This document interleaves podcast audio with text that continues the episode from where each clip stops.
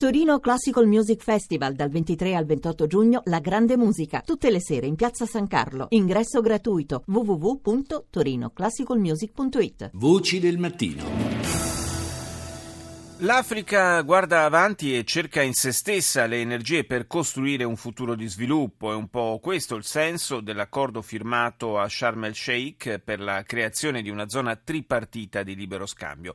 Un accordo di grande portata sottoscritto da 26 paesi appartenenti alla comunità dell'Africa orientale, al mercato comune dell'Africa orientale meridionale e alla comunità per lo sviluppo dell'Africa australe. Complessivamente queste nazioni contano qualcosa come 625 25 milioni di abitanti.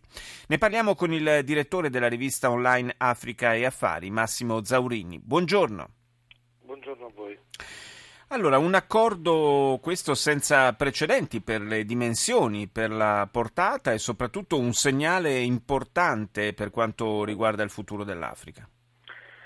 È un accordo senza precedenti ma che avrà dei seguiti. Mm, proprio questo fine settimana eh, nel, nel, vertice dell'Unione Africana che si terrà in Sudafrica si discuterà mm, di un accordo di libero scambio a livello continentale, quindi di tutti i paesi dell'Africa, inclusi quelli che non figurano in questo.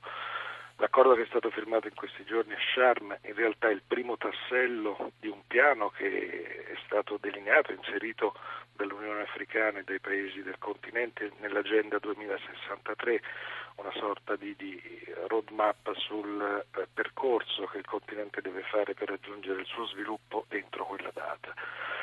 Um, è un accordo storico importantissimo è un primo passo, diciamo che ad, al momento ha un forte valore politico, ha un forte valore di indirizzo perché dovrà ancora essere approvato da uh, tutti i paesi, se tutto va bene, se non ci saranno intoppi entrerà in vigore dal 2017, ma è un segnale fortissimo che dovrebbe cominciare a costringere eh, soprattutto alcuni paesi europei e occidentali a guardare all'Africa in modo nuovo.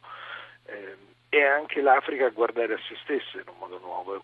L'Africa che ha firmato, i paesi che hanno firmato questo accordo, che hanno raggiunto questa intesa, sono paesi che credono che il loro sviluppo dipenderà sempre di più dal, dalla capacità che avranno di stimolare il commercio interno al continente e non esterno. E d'altra, è... parte, d'altra, parte, stiamo parlando di un continente immenso, per cui vuol dire mm, parlare di mercato interno insomma, fa, fa, quasi sorridere, nel senso che sì, interno fino a un certo punto, e comunque un, sarebbe un mercato eh, che coinvolgerebbe una cinquantina di, di stati. Insomma, 54 cent... paesi al momento per un miliardo e 200 milioni di abitanti, ma eh, l'Africa dalla sua ha il futuro, è il continente più giovane del pianeta, ha un, dei dati di progressione demografica che sono imbarazzanti, già entro il 2050 la popolazione raddoppierà, quindi saranno 2 miliardi e 400 milioni, alcune stime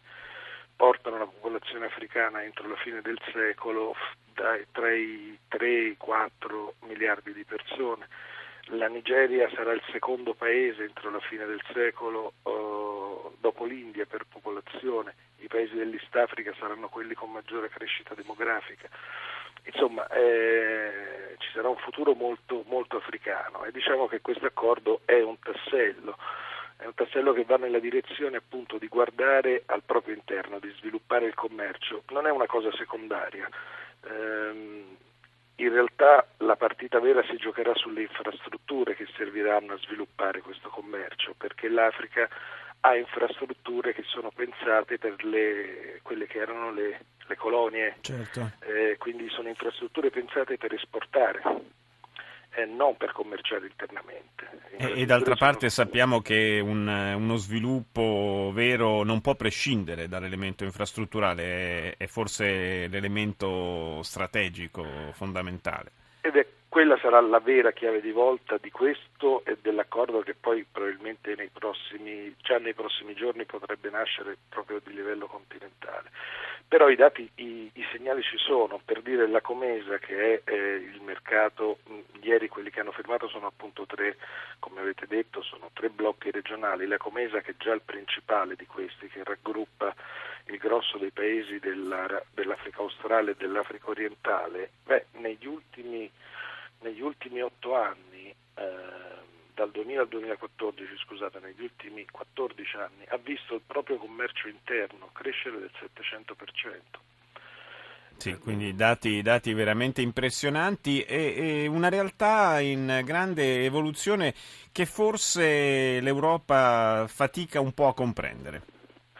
Sì, eh, almeno questa è la, la sensazione che hanno gli africani, sostengono dirigenti che l'Europa abbia, abbia un po' una visione sicuramente eh, viziata da un rapporto che più di altre zone del mondo oh, va indietro nel tempo, tendono a vedere le problematiche che il continente ancora ha, però appunto tornando al discorso di prima è un continente così vasto, eh, così variegato, così differenziato, mh, mm, bisognerebbe vedere che al suo interno ci sono alcuni paesi, noi li definiamo delle avanguardie, eh, che hanno cambiato marcia negli ultimi dieci anni, paesi che stanno cominciando a lavorare seriamente per il loro sviluppo, ci sono degli interlocutori sovranazionali, come dimostra questo accordo, che spingono eh, per una strada di sviluppo disegnata ben precisa. Chiaro, il percorso eh, è ancora lungo e non sarà facile. Non c'è molti, dubbio,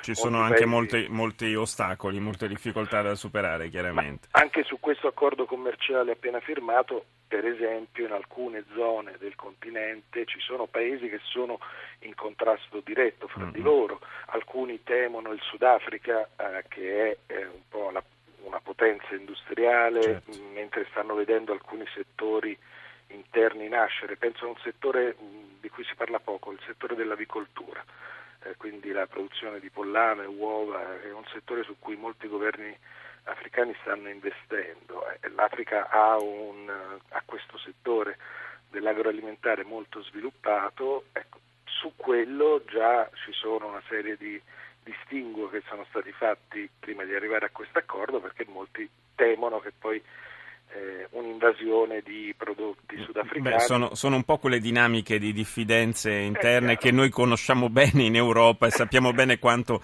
i, proprio il settore agricolo, ad esempio, da noi abbia eh, rappresentato sempre un, uh, un, un, campo di scontro molto, molto vivace tra i certo. Paesi membri dell'Unione Europea. Un tema sicuramente molto interessante che dovremo tornare ad affrontare prossimamente. Ringrazio per il momento Massimo Zaurrini, direttore della rivista online Africa Affari.